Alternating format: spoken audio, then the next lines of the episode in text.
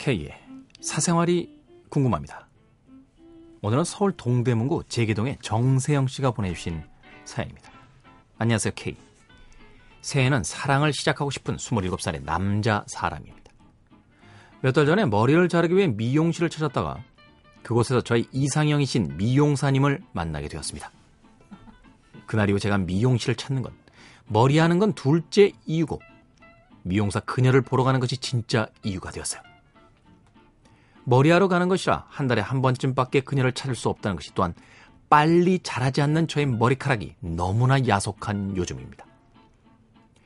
이제 네 번 정도 만나서 머리하면서 일상적인 대화를 자연스럽게 하는 상태입니다.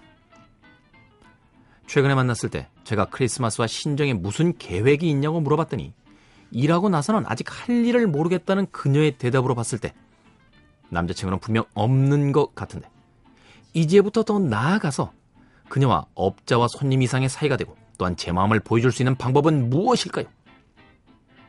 이제 한 달에 한 번 30분이 아닌 매일 오랫도록 그녀를 보고 싶습니다. 도와주세요, K.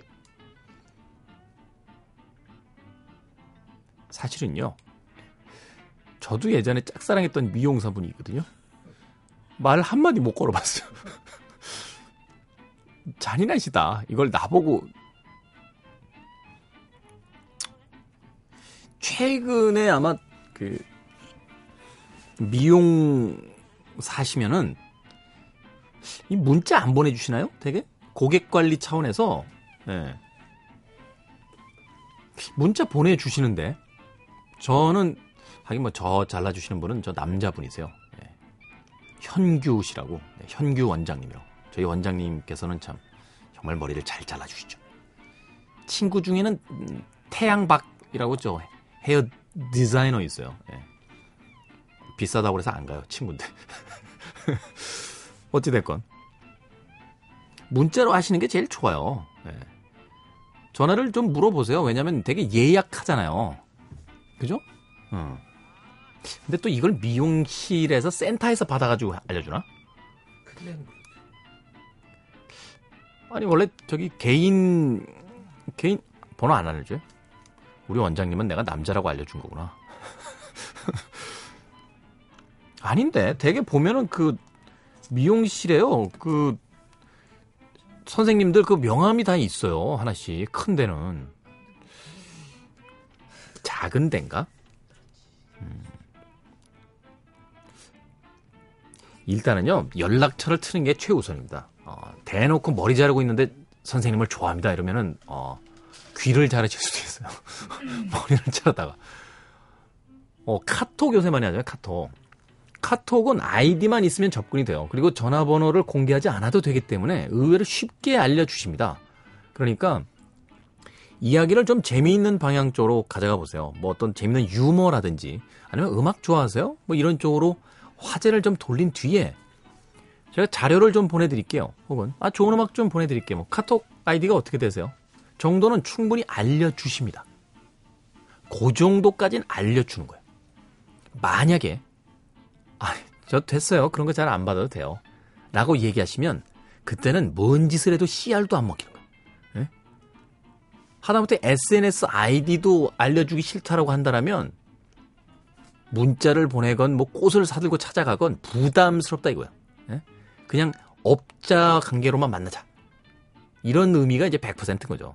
남자들은 또 여기서 자기들 딴에는 또 뭘 해보겠다고 이리 돌려보고 저리 돌려보는데 여자들이요. 저 다음 주 토요일에 뭐 하세요? 어머 그날 약속이 있는데. 그 다음 주는요. 어머 그날도 안 돼요. 라고 하면 그만해요. 예? 한달 뒤에는 괜찮으신가요? 바보야? 예? 바보? 예?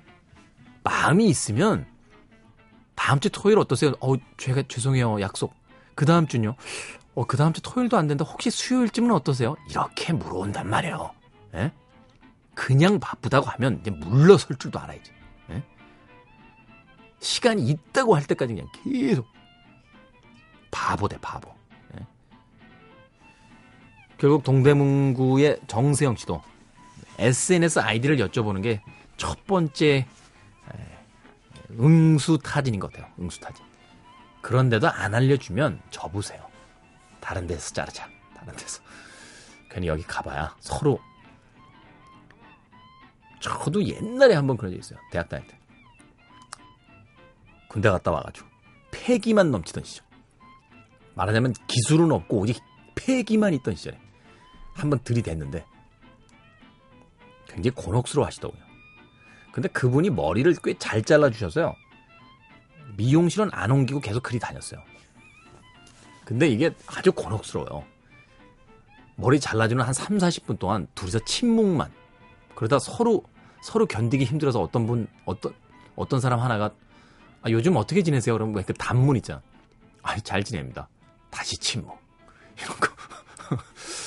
괜히 졸리지도 않는데 조는 자는 척하고 눈 감고. 에?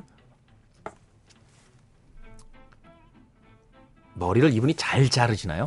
에? 정세영 씨? 만약에 이분이 머리를 정말 잘 잘라주시면 대쉬하지 마세요. 대쉬하는 거 아니야. 제가 경험적으로 분명히 말씀드리는데 첫눈이 휙 가는 여자는 가끔 만날 수 있습니다. 그런데요.